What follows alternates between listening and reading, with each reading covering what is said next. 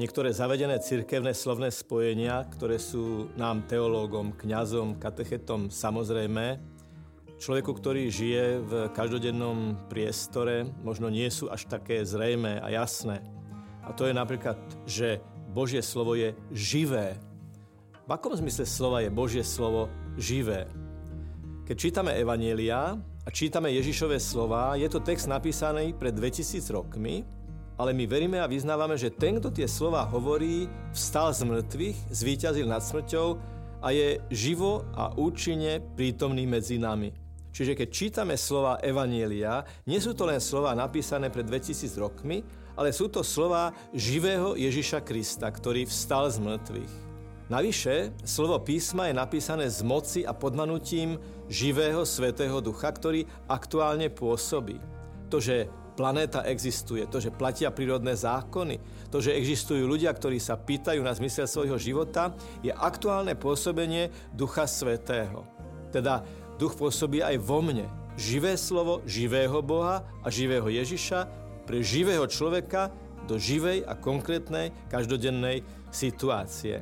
Len tak sa dá vysvetliť, že písmo zmenilo životy slávnych a cez nich aj životy tisícov ďalších ľudí. Napríklad Anton Opát, ktorý ako prvý žil, ako prvý známy človek žil ako pustovník v púšti, raz počul v kostole E, slova Evanelia svätého Matúša 19. kapitoly.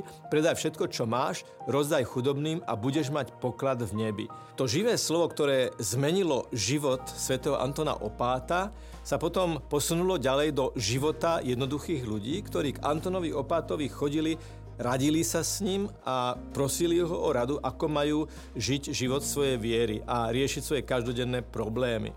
Podobným spôsobom svätý Augustín raz čítal list apoštola Pavla Rímanom a tu mu zrak padol na slova žime počesne ako vodne, nie v hýrení a opilstve, nie v smilstve a nesudnosti a tak ďalej. A toto tiež zmenilo Augustínov život. Malo to úplne závratný dosah. Živé slovo pre živého človeka malo dosah na jeho konkrétny život.